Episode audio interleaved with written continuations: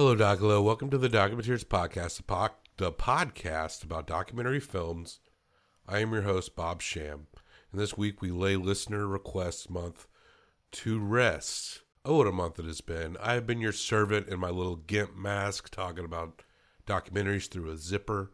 Our last listener request month discussion is all about a guy many say is the greatest basketball player of all time who, following some fucked up shit that we kind of forgot, decided to retire after his third championship win to play double A baseball in the city of Birmingham. I am talking, of course, about that 30 for 30 by Ron Shelton called Jordan Rides at the Bus, and oh, what a bus he rides. Next week on the Documenteers is the month of April, and us April Fools will be hitting you up with a discussion that is considered one of the best documentaries on professional wrestling out there. There are some good ones out there, but not that many. The documentary we're discussing next week follows a Canadian pro wrestling legend, and it shows unprecedented access to a transitionary period in professional wrestling history. Myself and fellow wrestling watcher Felicia joins me to discuss the Paul Jay documentary Hitman Hart Wrestling with Shadows. And best of all, you can find this for free on Paul Jay's YouTube channel, so hit that up and get back to us next week for all the suplexing and headlocking and sharpshooting right here on the Documenteers. Just one brief music clip for us to play out in the 1993 pop club hit Show Me Love by Robin S. I like pulling music from the periods of times shown in documentaries. That Robin S. jam is so much fun. I've really gl- grown to love those early 90s club jams like Technotronics or Soul II Soul and the Miami bass stuff. I think that music is fun and it holds up great. DocumenteersPodcast.com. See what we look like. Subscribe and recommend us to folks who you might talk about movies and documentaries to.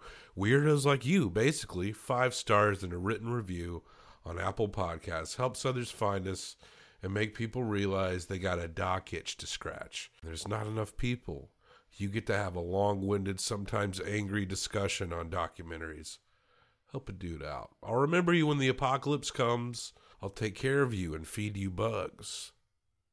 Let's feed ourselves a conversation about Michael Jordan. Keep on docking. Here is a motion picture film. A thousand feet. 16,000 separate photographs. Let's tidy up this tangle of film by putting it on a reel. In October, Michael's Charity had a fundraising dinner in Chicago. At the dinner, David Falk came over to me and said, You're not going to believe this, but Michael wants to retire. And I, of course, I was stunned. And the season was going to start in about 10 days. And Michael told me that he didn't want to play basketball anymore, that he was burned out. He didn't, he, he didn't tie it to his father, but I know it, it, it had a lot to do with it. And I said to him, Well, what, what do you want to do? He said, I want to play baseball.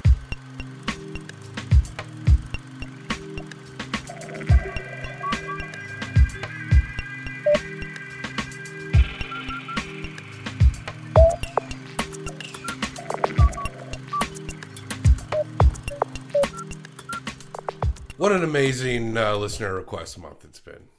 So many listener requests fulfilled. Yeah, or well, Dreams come true. if I'm being honest, a modest amount of listener requests. One month's worth Yeah. of listener requests. Dreams are coming true. That's right. And uh, the one that we picked just so happens to also be the next one in line that we're meant to talk about. Yeah, thanks, Or- listeners. You make this really convenient for us. Not the one we picked, the one that people picked. The people. How, how you doing?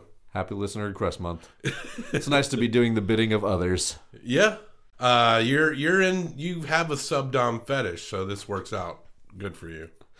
Uh, usually it's just, you know, just me bossing around everybody on the radio.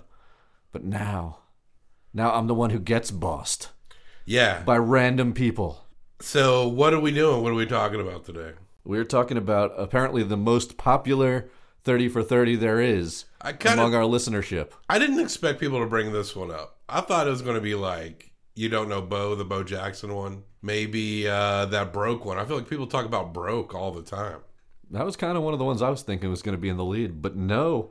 All of those take a back seat to Jordan rides the bus. by Ron Shelton. That time, Michael Jordan uh, quit basketball to go be a baseball player. You think he Minor got league a baseball player. do what? A minor league baseball player Yeah, on a bus. His early uh, showing in minor league baseball mirrored my uh, softball rec, my short softball rec league career. That seems fair. And um, but we get sounds of an NBA Finals. Have you ever seen that uh, picture? It's a meme where Michael Jordan's hugging the NBA trophy.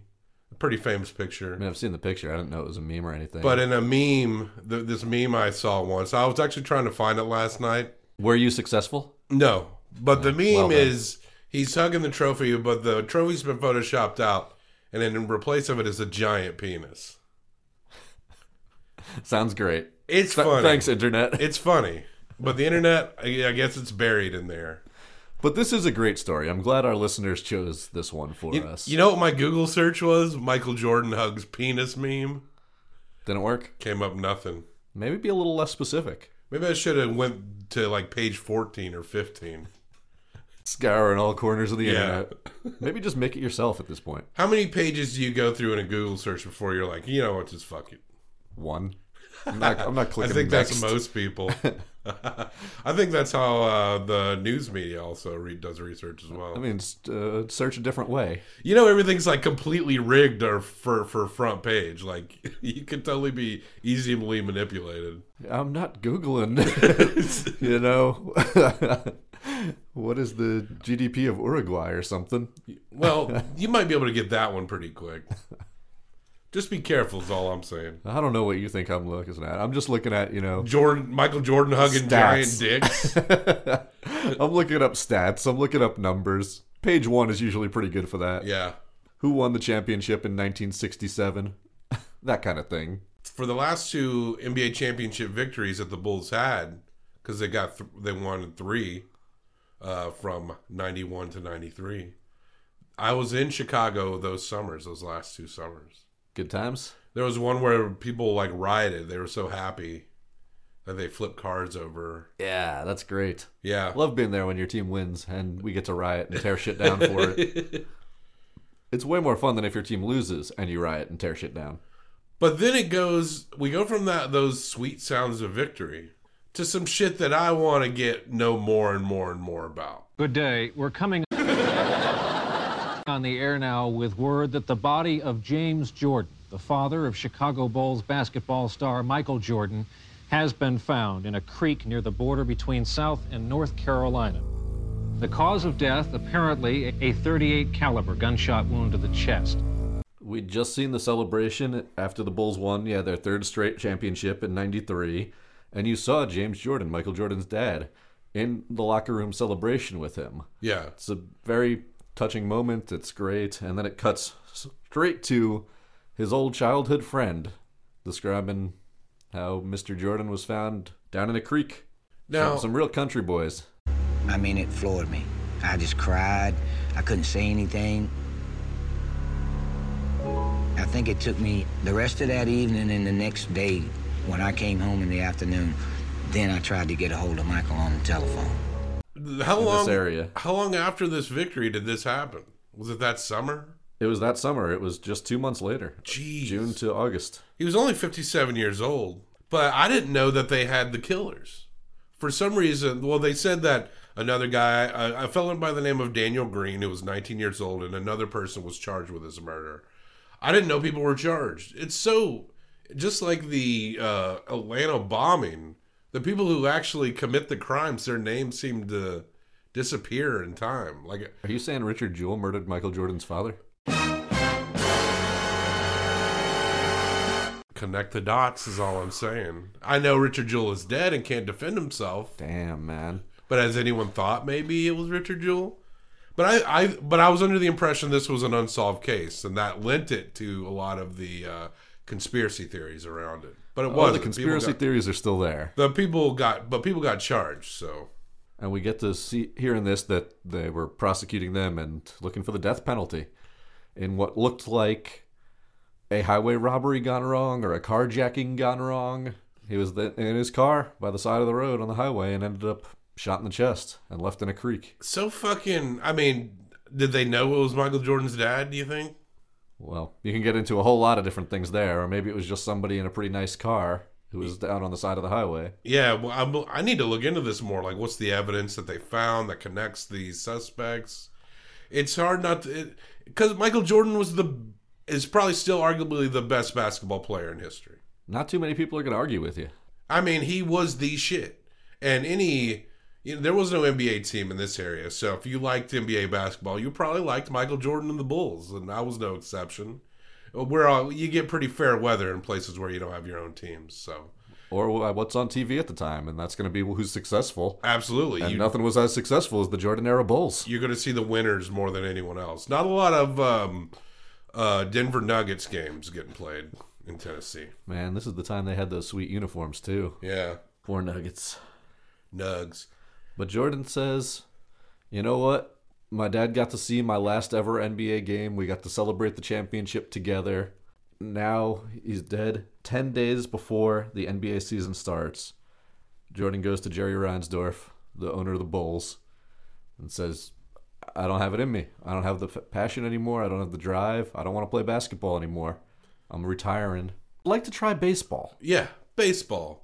Former New York Knick uh, Phil Jackson Ugh, don't bring that up. was uh, was interviewed. Jerry Reinsdorf called me and said, uh, Michael's considering not playing basketball this season. I said, what? and he was shocked and he said he didn't want to get in the way of michael's um, dreams here but come on Jerry says, "Hey, you got to talk to Phil before you make any decisions. You got to talk to Phil Jackson because he'll he'll Zen mind trick you into staying. He'll pull some of that shit on you." But yeah, Phil Jackson tries to lay on the guilt trip hunt to him, yeah but Michael's made up his mind, and when Michael's made up his mind, he's pretty stubborn. we see michael starting to train with the white sox organization He said he, you know, he had his reasons. He needed a breather. He wasn't going to play if he wasn't going to give 100%. We all know how famously competitive Michael Jordan is. That comes up a lot in this documentary. But look, can we get into the conspiracy theories? okay Let's please get into it. It's one of my favorites. Probably my second favorite NBA conspiracy theory after the frozen envelope or the bent corner envelope that got the Knicks Patrick Ewing. the murder of michael jordan's dad deserves its own documentary in and of itself It does because we this was around the same time as all these famous stories of Michael Jordan's gambling problems were coming out. That he would make trips down to Atlantic City on a, off nights after they played the Knicks and spend just huge amounts of money gambling. So all these rumors were going around that possibly his dad wasn't randomly targeted for being in a nice car on the side of the highway. Possibly it was people that Michael Jordan owed money to, the kind hmm. of people you don't want to owe money to either trying to send a message or attempting to kidnap his father. so does jordan not have the money because who, uh, who would have the money but jordan unless he's Jordan's betting probably like got the money, but he's gambling so much, he's got to pay up. He's got to give it to somebody else. And then the other rumors come in that now that he just decide up and decided 10 days before the season started he's not going to play basketball anymore for the three-time defending champion Chicago Bulls. yeah That maybe it's a secret suspension. That's that's hard that's a little hard to believe David Stern's secret suspension. Ga- Jordan's gambling was so out of control, he was worried that he was going to pull a Pete Rose and bet on the Bulls, something you can't come back from. This guy, uh, this is this one man is contributing millions and millions and millions of dollars in, of, into the NBA. Yeah, that's where that's where a lot of the people we see in this documentary don't hold any water for this conspiracy because of the amount of money Jordan was bringing to the NBA. Uh, what's he got? A nice little folksy anecdote about David Stern's pants being worn out because he was down on his knees begging Michael Jordan to stay. And why would you secret suspend? You would either just suspend him or sweep it under the rug. well, you can't suspend him in public. He's Michael Jordan. He's the face of the NBA. David Stern would be fired in an instant if they thought that, if the fans would riot if he suspended Michael Jordan for a season. But he's not going to be fired for a secret suspension. He just makes it secret, and that somehow helps. Like you can't keep that a secret. Uh, well, you're talking of what they were talking about in the documentary. Nobody can keep a secret that long. No. But the idea behind this conspiracy theory, why it would be a secret suspension, it seems kind of sound to me. He, again, he couldn't do it in public. There'd be an absolute riot if you suspended the greatest player in the NBA coming off three straight championships. I mean, Chicago will tear up streets for winning. Imagine what they'd do if Michael Jordan got suspended.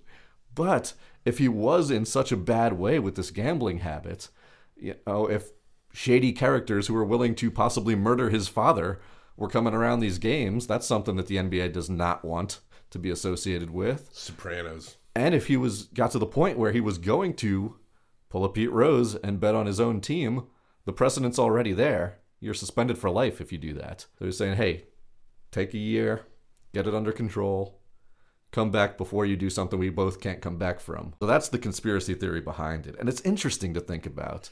I'm going to say I don't believe it. What about now? You don't believe the secret suspension one? No. What about the gambling debt one? That's a lot more believable. You think so? It is pretty obvious that he was gambling. That's not really conspiracy. That's pretty well, much fact. well, no, yeah, everyone knows he's a, numbers. he's a total gambler now, especially well into today. and it was such a strange story and it it did kind of if you were following this it went away pretty quickly the story of James Jordan's murder you would think that it was this huge story forever that the greatest basketball player eh, his father was, was murdered murdered. in a random roadside accident it's so stunning and so sudden it's just a terrible thing And it does pro- seem like an awfully big coincidence It does seem like such a weird, like the fact that I didn't know who was prosecuted for that. I remember when this happened.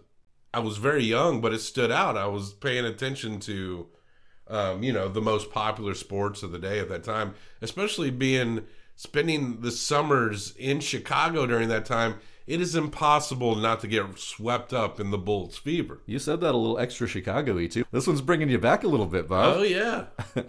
it was a good series. John Paxson, I think, is the one that clinched it with a three. It was good. Uh, what's that one guy? Will Perdue, classic. Good stuff. Steve Kerr was on this team. We get interviews Yeah, with him from his playing right. days. Who's like the coach of the Warriors right now? Warriors. But no Scottie Pippen interviews. No. No Scottie Pippen interviews. So what I'm going to say is I want to believe I thought it was a very nice story. It was a very touching story. When Michael Jordan's, you know, you punt to what they opened this documentary with the scenes in the locker room of him and his dad so happy with this third championship and saying, you know what? I've done everything I need to do. I'm to retire because he saw, he got to see my last NBA game. We were there for that. And now I'm to embark on this new journey. I'm to try to be a professional baseball player, which he'd talked about with his dad. And maybe I can do that next. But I've already done everything I need to do in the game of basketball. That's a nice story. The question: Will the White Sox take him to spring training? Now, people are saying, will the will the major league team itself, the White Sox, take him to spring training? This is why drafts of baseball are not as interesting as other sports because they have to go through the system, and it's a very complex sport, and it takes a lot of motions and a lot of time to get really good at like little things. Yeah. And some players are resentful, as you could imagine, that Michael Jordan gets to step right into um, essentially a what double A. He walks right into double A, basically. Yeah, they did take him to spring training. He was in major league camp. And yeah, it's, he hadn't played baseball since high school at all. And he was a pitcher. Mm-hmm. This guy had barely swung a bat in well over a decade. And now he's going to hit against the best players in the entire world Yeah, and play the spot. It's it's an incredibly difficult thing to imagine, but you do think the unbelievable athletic talent that he has. This guy can and his competitive drive again, his work ethic yeah, anything that he's going to set his mind to, he can probably do. But you do look at it as a gimmick. The White Sox are owned by Jerry Reinsdorf, the same person who owns the Chicago Bulls. yeah. It looks very neat that all of a sudden he's at the White Sox. The White Sox are getting all the attention because Michael Jordan's there. And yeah, some guy who worked his way up through the minor league system might not have that spring training invite. There's only a limited number of those. And Michael Jordan's going to do it. But he sticks with it through spring training. And then he gets assigned to the Double A Birmingham Barons. Yeah, They keep it a secret this was wild. till the day of. But yeah, it, but I guess by the end of it, the question is, by the end of his short-lived baseball career, the question is, did he earn his spot? Because he's popping out and he's striking out a lot at start. Like I said, it's mirroring my my my uh, soft my short-lived softball rec career here. They say it a lot. The hardest thing to do in sports is to hit a you know, round ball with a round bat. You know, I I explain that to people a lot. People who don't fuck with it, they they're like, "Oh, I could do." it. It's like, and I'm like, "Dude, you cannot hit a 95 miles an hour fastball. I don't care. I'll give you one at bat. Maybe I'll even give you three or four, and you cannot hit it. I promise you." And that's not even taking into consideration major league quality breaking balls. These Yeah. pitchers are like, this guy thinks he's going to step in and hit my shit? Nah. We're all going to throw our best stuff at him. He's the celebrity. Now, we want to be the ones who get embarrassed by Michael Jordan. Now Jordan, the one of the great all-time great NBA players, he was a notorious shit talker, like hardcore, like fuck you on the court kind of guy. And now you got a guy who's like whiffing at the bats, getting fooled by every breaking ball. This has to be a very humbling experience for him. And everybody wants a piece of him. They, they mentioned the Chicago White Sox hitting coach. As soon as he hears this, this is happening, he walks all the way out to where Jordan is in the outfield, stares him straight in the eye, Yeah. says, Hey, He looked at me dead in the eyes, and I said, Are you serious about this? And he answered, Dead. Dead serious. I need you to tell me, is this for real? And Jordan's like, It's no gimmick. I'm for real. Guy who owns this club that's paying you says it's for real because he's standing there wearing a Sox or a Barons uniform. And from them on, Jordan goes 7:30 in the morning, extra hitting sessions every single day with the hitting coach to get working on this thing cuz he's putting in the work. It's no gimmick to Michael Jordan. I love the uh, the new Spike Lee Jordan commercials, formerly of it's got to be the shoes fame, It's gotta be the shoes. and I was like, he's trying. Yo, Mars Blackmon here, my main man. Yo, Mars Blackmon here's my main man, Michael Jordan. Strike three. Money's no Stan Musial, but he's trying. Say hey, he's no Willie Mays, but he's trying, man. He's no Ken Griffey, yeah, but he's trying. Go ahead, buddy. He's trying. But he's trying. Man, if I were a catcher on an opposing team when he comes up to bat, I'd be like, "Are you trying, Michael? Are you trying?" He's trying, man. Man, uh, that's pretty good. You, you get some smack talk in there, but then Jordan would probably say something to you that would make you cry immediately. Yeah. Well, maybe if we were on the courts, maybe. Yeah, I love the footage they have of this, man. They have all of this footage of Michael Jordan in spring training working out with the White Sox. and of course, Michael Jordan has just come into Birmingham. The Birmingham Barons sell their first ever tickets ever. They have these commercials. I, I love the Spike Lee commercial. Stan Musial was in it. Willie Mays was in it. Ken Griffey Jr. All telling him he's trying. He's trying. What a compliment. Jordan's like, look, maybe I, I made you guys, th- maybe I made you guys think it was too easy. I made you th- think that basketball was easy and that I didn't work my ass off to get where I am right now. I worked so hard to get that good at basketball, and I'm going to work that hard at baseball now. That's the trying that he's going to do. And it's exciting. There's what what does the Sports Illustrated writer who keeps getting interviewed in this say? I don't know. I didn't catch his name. There was excitement and animosity. Like Yeah. everybody was stoked to see Michael Jordan. But all the players were like, yeah, I'm not going to let this guy who's not even a baseball player come in here and show me up when I'm the guy who's grinding trying to make it to the major leagues. You know what though? Here's a here's an idea for minor league teams, which they're in trouble these days, from what I hear. Get a celebrity, like a C-list celebrity for each that plays on each minor league team. You get a Belushi on one for maybe the uh, the uh, Iowa Cubbies or one of uh, Gary Busey's kids on another team. This balances out if everyone has a non-baseball playing celebrity on each team. It's not that far fetched. I mean, Garth Brooks took some spring training hacks with the Mets once. There, this is playing out right now. Currently, Perfect. we've got the Tim Tebow situation. Yeah. And it's the exact same argument. Tim Tebow's playing in the minor leagues with the Mets, and everyone said, look, he's not a legitimate prospect. He's too old. He hasn't played baseball in forever.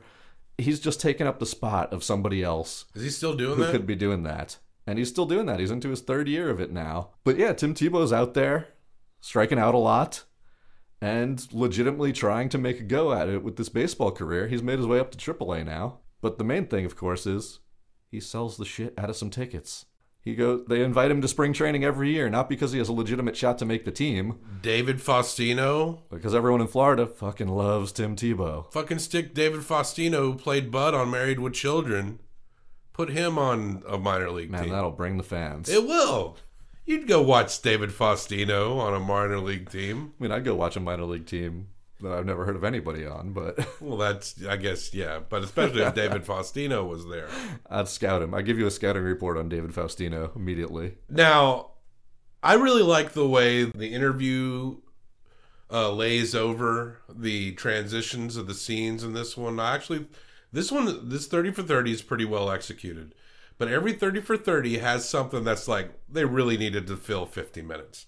And that's when we meet the most Alabama real estate agent. Well, when I got the phone call from Bill Hardekopf, who is the president and the general manager of the Birmingham Barons, and he told me that Michael Jordan was going to be playing baseball and that I was going to get to be the lucky person to help Michael find his rental house. Why was this in this? It's a great question. I was actually one of the first to go to the private airport in Birmingham to meet Michael as he stepped off of his private plane. Michael stepped off the plane with the biggest grin on his face, and I introduced myself as his personal real estate agent, that I was the realtor for the Birmingham Barons, and I would be the one that would be working with him to find his house that he was going to live in in Birmingham. I rented Michael a house out. So I asked Michael if we were going to ride in my car or if we were going in his car. And he let me know real soon that we were going to be riding in his new Porsche. So it's pretty exciting. I guess it's a personal touch. It's a little personal story of you know how special it was that he was the one of the biggest celebrities in the country is coming to Birmingham, Alabama for a summer. I rode with him in his Porsche. She was like, Michael, are we going to take your car or mine to look at some houses for you? And he's like, We'll take my Porsche.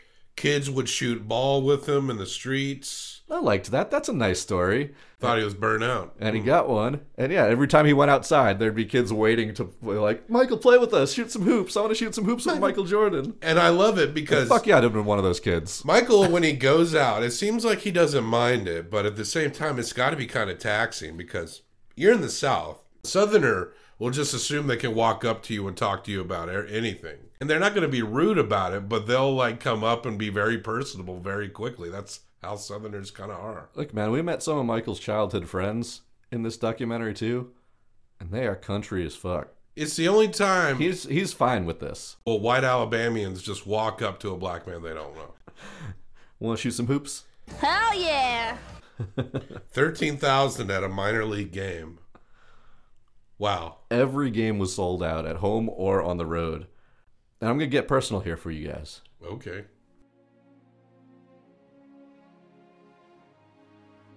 I've got great memories of this summer. This this was the summer of 1994. I wasn't a teenager yet, but I was still a baseball obsessed kid who was playing nonstop. And my family went on a road trip for summer vacation this particular summer. It's nice that rented a, an RV and we went on a little road trip around the country and hit as many minor league stadiums as we can because me and my brother were both just baseball obsessive. So this was our summer vacation. It was this big trip that we'd planned for. Really cool thing for my parents to do because I know they didn't care about this nearly as much as me and my brother. It was a good summer vacation. And yeah, just this was also the summer that Michael Jordan was playing minor league baseball. We never did get to see him. It was like everywhere we went, the Birmingham Barons had just played there, and everybody had a Michael Jordan story. Everybody was like, "Oh, I got to see Michael Jordan," and that was actually the first time I was ever in Nashville, Tennessee. I was on this trip. We were in Nashville to see a Nashville Express game, the minor league team that moved to Puerto Rico, I believe. No. Oh. But back when Nashville had two minor league teams, the Express and the Sounds, we caught an Express game, and there was some Southern friendly usher there who was talking to us about seeing Michael Jordan just recently, and he ended up giving me and my brother an autographed Michael Jordan baseball card Oh, wow. That's that he'd nice. gotten signed while Jordan was there the previous week. So that was your first Nashville experience? Was an usher giving you a signed Michael Jordan baseball? Yep. And the confusion of being at the stadium, and if you went to the indoor areas of the stadium, like not in the stands, there was a game playing over the radio, but it was the other Nashville team on a road game. It was the Sounds. So you heard a game on the stereo in the PA of the stadium that wasn't the game that was on the field. Did they play at Greer? It was very complicated. It Did must have been Greer. They both have played in Greer. I mean, I was pretty young, but it, it must have been Greer Stadium, where, yeah, later after I moved to Nashville, I spent a whole lot of time. Really nice, man. Just really nice. Yeah. But yeah, everybody, everybody, everywhere we went, whether it was, you know, Greensboro or Hickory, North Carolina, where there's minor league teams, and we had just fun watching baseball, everybody had a story about Michael Jordan. Even if it wasn't a double A t- town, they were ready to talk about what he meant for the minor leagues. Man, Michael was here, man, and he walked right by, didn't make eye contact one second. It was cool, man. He did seem to go out and sign a whole lot of autographs because yeah, that's why most of these people were here was to see Michael Jordan, and it was cool hearing that roar of the crowd. They had the footage of his first game in Birmingham when he went ran out there wearing number forty five jersey to go play right field, right fielder. Michael Jeffrey Jordan. you know who else was right field? This guy. Pretty much the same thing, right? Now the team admits that because people were there to scout Michael, they also were also getting scouted themselves. So the attention actually brought a lot of eyes to the rest of the Birmingham Barons. these teammates who were kind of a little bit mad about being a sideshow at first were like, wait, this is actually really good for us. All the scouts are out there. We're getting to play in games that feel like a big league atmosphere. Maybe guys who are never going to make it to the show. This is the biggest game they'll ever be in. Sold out, packed houses of people there, well, to see Michael Jordan. Said it was like Elvis was in the building every single night. Now Jordan, now remember what the this thirty for thirty is called. Uh, Jordan rides the bus. Did Michael Jordan buy them a bus? Yeah, th- was the whole team that was that the whole team's bus? It was the whole team's bus. Okay, good. But uh, Jordan did not buy it. We got the inside story. That was the rumor going around that you know he was going to ride the bus like rented. everybody else, It was rented. but it was a luxury bus. It wasn't your typical bus. Well, he admits it. He's like, "Yeah, I'll ride the bus. It's got to be a luxury bus." And yeah, he- they got it rented as an exchange for Michael Jordan appearing in an advertisement in a Ah. magazine for the bus company. So he just got there, and they're like, "Eh, "Can we use your picture? We'll give you this luxury bus. It'll be sweet advertising for us." So they ended up getting a luxury bus. Jordan didn't buy it, but he really liked to ride it. They have images in this documentary of little kids running up to his car when it stopped at a red light and getting him to autograph a baseball. That's the thing. Jordan's riding this bus. This reminded me of the Andre the Giant documentary. When we had that really poignant line about how even Michael Jordan could put on a hat and some glasses and kind of disappear, and Andre the Giant never, ever Right. could. He could never stop being Andre the Giant in public. Michael Jordan could, but he was also really, really noticeable. It was very hard for Michael Jordan to disappear. yeah. Even when he's driving in his car, people are going to come up to it and say, "Oh my God, it's Michael Jordan." But when he was on that bus, he was just like every other one of his teammates. He could just ride the bus, be a regular guy. That was Michael Jordan putting on the hat and disappearing. Was riding the bus around to these minor league cities. Meanwhile, in the NBA, It was like almost like a death itself, you know, because you know usually people retire, they slip, or something goes their career, you start to see fade. You know, it's blank, bam, gone, um, not there, and very little warning. You know, very little warning for the fans and the NBA. it's so adorable seeing the Knicks get all excited. We already went over this. The Knicks and Pacers were like, "Oh shit, Jordan's gone. We might actually get to win something." Now the Houston Rockets and Hakeem the Dream, who probably, other than Jordan's, probably the best in the league, wouldn't you say? Yeah, I'd say uh, he was definitely one- up there. Yeah, yeah. a lot of stars, but yeah, there were not too many better than Olajuwon. Yeah, there was an obvious void. On the, someone was saying that they were watching the Bulls and Michael was with them, and Michael goes, "What they need just isn't there."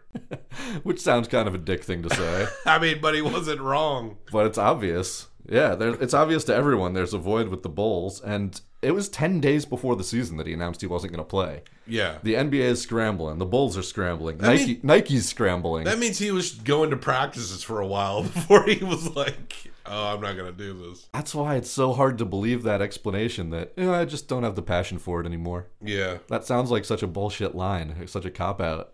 Just breeds conspiracy theories. Now, every ba- even a good baseball player is going to have games where they don't put it together. or make it work. You play a lot of games throughout the season. But up to this point, it doesn't look like Jordan's really keeping his pace, putting his part in, you know. He's having a tough time with it. He's striking out a lot. He's popping up. He's lunging. They say they basically have to rebuild his swing from scratch because he hadn't played since high school. And, And, now he's uh, playing double A. Double A is legit. Yeah. Lots of players go straight from double A to the majors. It's two steps away from the major leagues. You know, this isn't for your this isn't a test ground really. it's not your weekend warrior stuff. This is guys who are professional baseball players. Yeah, and they will move on to gl- baseball glory in theory. And Sports Illustrated earlier, had, the guy who wrote this story, the the big headline came out and it said, "Bag it, Michael." Man, sports writing outside of just reporting basic statistics is so like dubious and It- it's hard, man. yeah. That's I, again, I love talking about sports all the time. We'll always do it. Love having the radio show and talking that.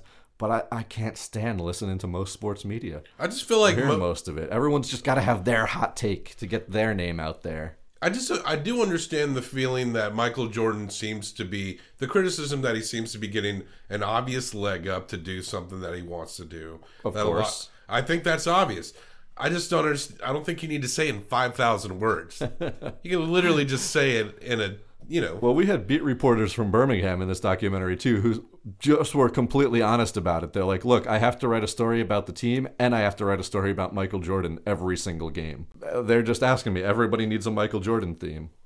They have to hear this story. They have to have a new quote from him. Michael, how's the minor leagues? How's that bus? It's luxurious. but he starts putting it together though. He starts to get some hits in. It's that famous work ethic again. Nobody's more competitive than Michael Jordan. Anybody who played with him will say that, that he was the most competitive guy they've ever seen. So he's not going to take this lightly when he's just getting embarrassed on the field.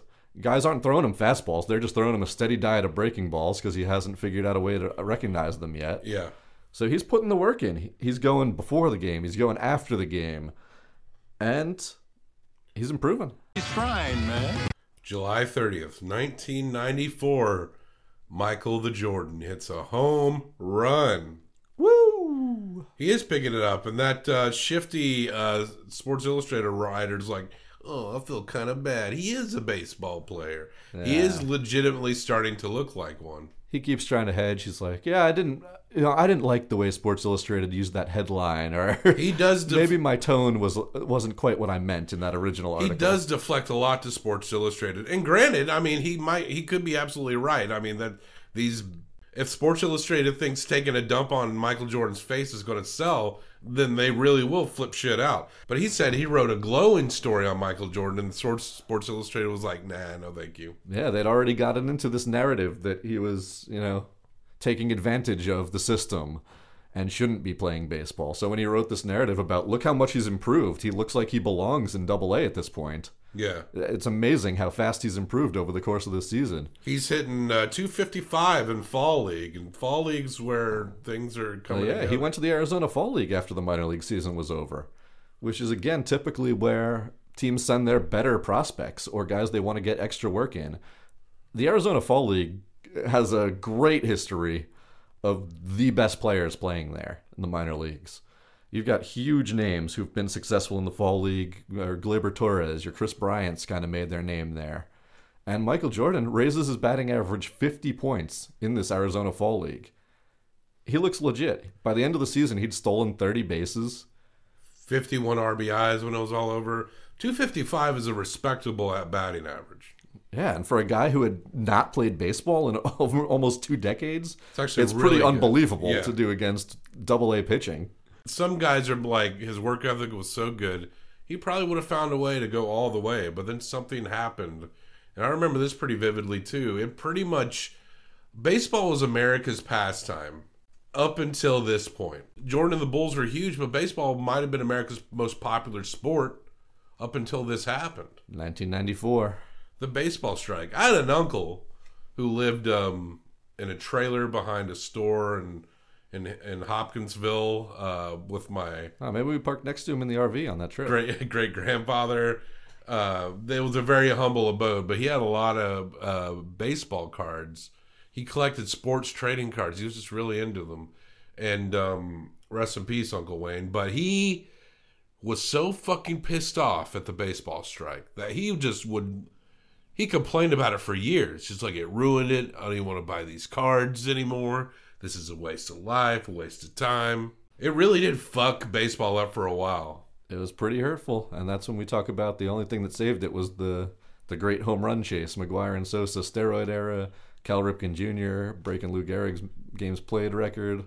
M- More conspiracy theories we can talk about for days. But even then, now today, it's still even with all its troubles, the NFL is getting averaging the highest viewership. Oh yeah, for sure. Even in Except for NASCAR. Oh, a NASCAR too. NASCAR's always been the highest watched sport. Wow. Although it might have been telling off real hard the last couple of years as Mm. well. But Jordan won't be a scab. They asked him. They asked Michael Jordan to be a replacement player.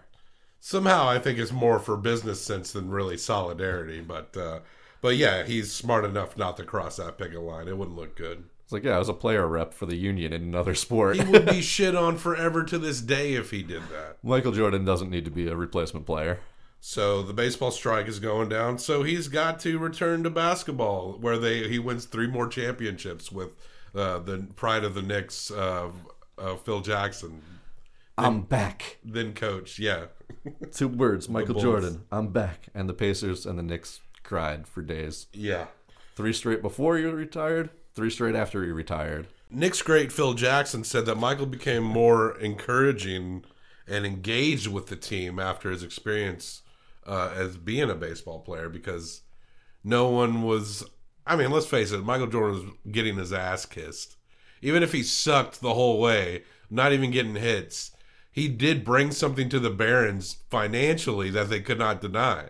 Oh, You- for sure. But the players weren't involved in that. The players were going to be supportive of him as a teammate. And that they, to a man, pretty much said that he was a great teammate Yeah. while he was playing on the minor league team. He got seven game winning hits out of a 100 over well over 130 games. Back on the Bulls, and he says, Look, this is my story. Fuck your conspiracy theories. I chose to walk away on my terms. And that's the story of Michael Jordan's first retirement from basketball. Didn't he retire three times total? believe so, because they came back the last time with the Wizards. Yeah.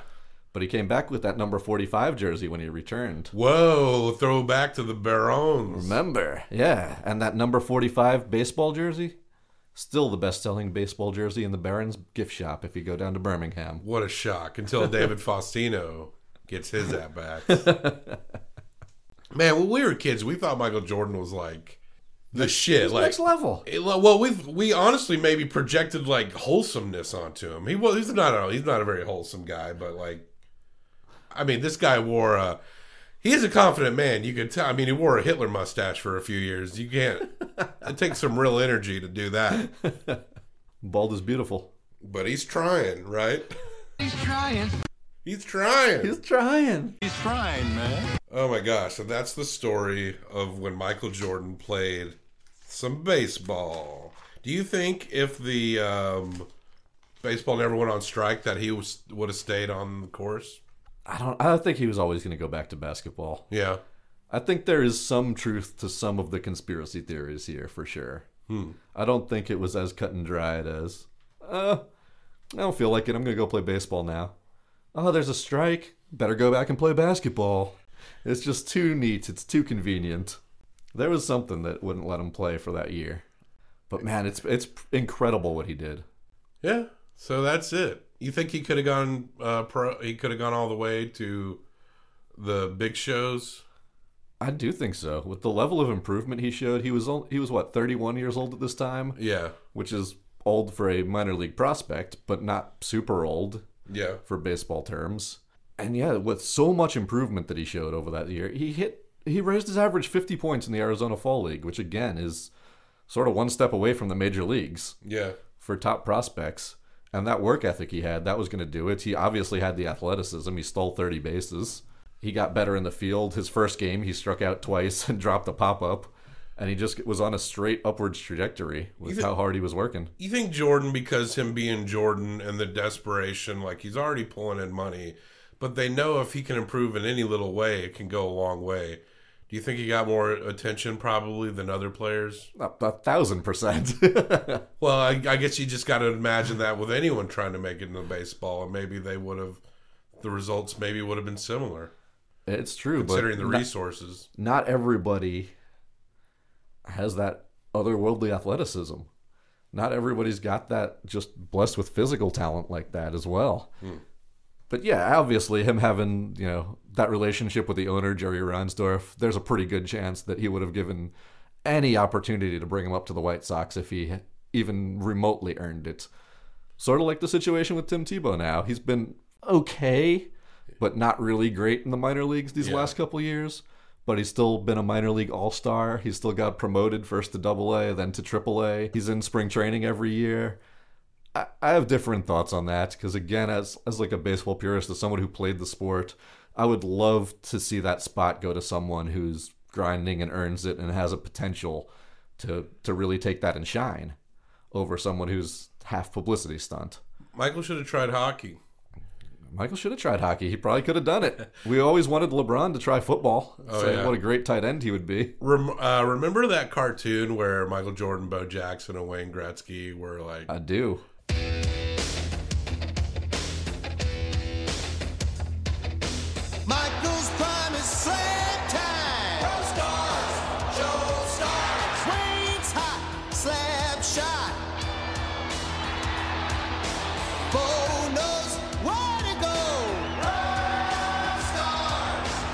I don't know what they were doing. Were they solving crimes or something? I don't know. They were sports stars or something like that. yeah, but like superheroes at the same time. yeah. Pro stars. It's all about helping kids. That's wild. And hey, remember that time when he defeated like a team of monsters from outer space who Yeah. tried to steal the talent of basketball players? Yeah, we don't. That's pretty much as good as a. That's like a galactic championship. Right? Of course he could play baseball if he wanted to. It's amazing how that that that movie just won't go away. You know, Why would you want it to? Drew. We don't rate documentaries in a, a star rating scale. Michael Jordan needs a pretty big star, pretty big gambling star. and he had his secret stuff. His secret stuff. Pretty big secret stuff. We rate even sports documentaries, 30 30s Like are- Space Jam. Like Space Jam. You think I said doc- I'm not going to tell them it's not a documentary. Yeah. You're going to give this one through five Werner Herzogs. So happy the Monstars didn't win. I'm going to give this one through five Werner Herzogs. I'm going to combine them for best out of 10 Herzogs. Drew, what'd you think of Jordan Rides the Bus by Ron, little Ronnie Shelton? I think Ronnie Shelton did a pretty solid job on this. There was nothing really groundbreaking. There was nothing real gimmicky. He didn't try any any weird conceits like we've seen in some of these 30 for 30s that really throw us off or fall flat sometimes. This is a pretty straightforward documentary. They used their access to great footage, great highlights, this behind the scenes stuff, him in the locker room during his season playing baseball. They had great footage, they had great interviews. I don't know why they didn't get Scottie Pippen, but they had his coach at the time, who was Terry Francona, who went on to win World Series and be a very successful major league manager. He was the manager for Michael Jordan. And they had great anecdotes throughout him in the minor leagues. There were a couple scenes that I thought we really could have done without. The whole real estate agent sidebar. that was definitely kind of interesting right there. Maybe a little bit of filler. Yeah. But I do think they did a good job with the whole solid. St- they told the story of this great story. They got into the conspiracy theories a little bit. They got into the interviews with the people who were actually there at the time. But they didn't linger too long on anything. It w- walked us through it. And I think we got a pretty good picture of what happened in this. You you can't really ask for much more, can you? No. Um, again, it it didn't break new ground or blow me away, but it did everything it did well, except for those sidebars. Mhm. I'm gonna give it four out of five. Well, oh. Herzogs. Yeah, I feel the same way um, in terms of, yeah, totally straight down the line executed. It really, one thing I noticed it didn't have is that overarching narrative that we hear in other 30 for 30s. What if I told you Yeah, shit like that. that Michael Jordan played baseball? And I was very grateful for that. And, but yes, the real estate lady, that's like, okay, we're just really trying to work it here.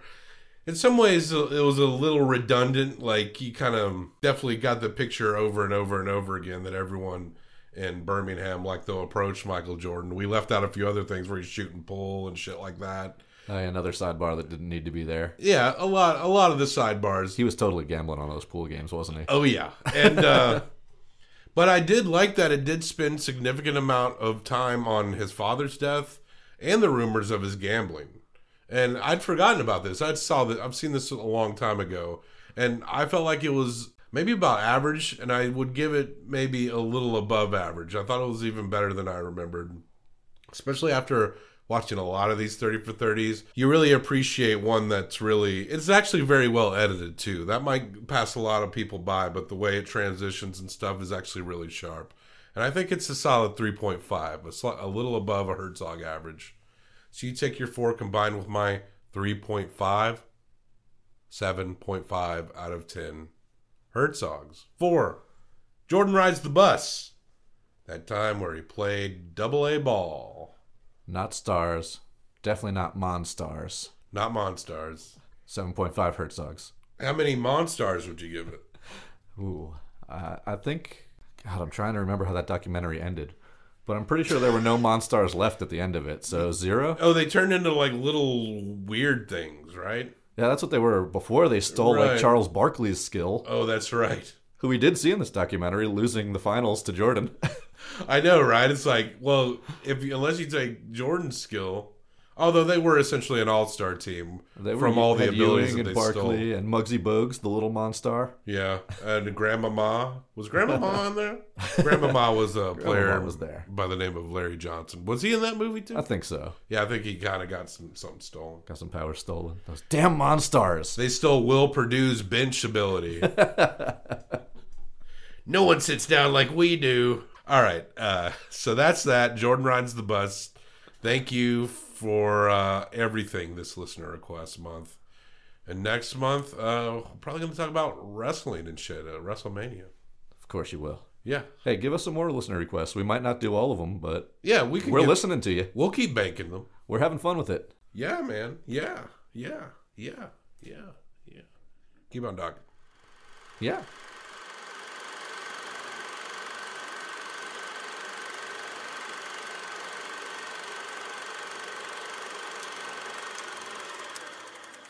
Michael, what's it like to be in the minor leagues?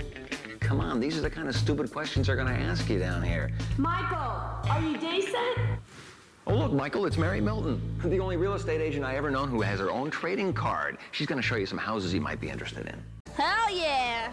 Michael definitely wanted a house that had a basketball goal, and so he would come out and play basketball and shoot hoops. And whenever he did, the kids in the neighborhood would always want to come over and play basketball with him. So I'm sure that there's a lot of young kids that remember playing basketball with Michael Jordan when he lived in Birmingham.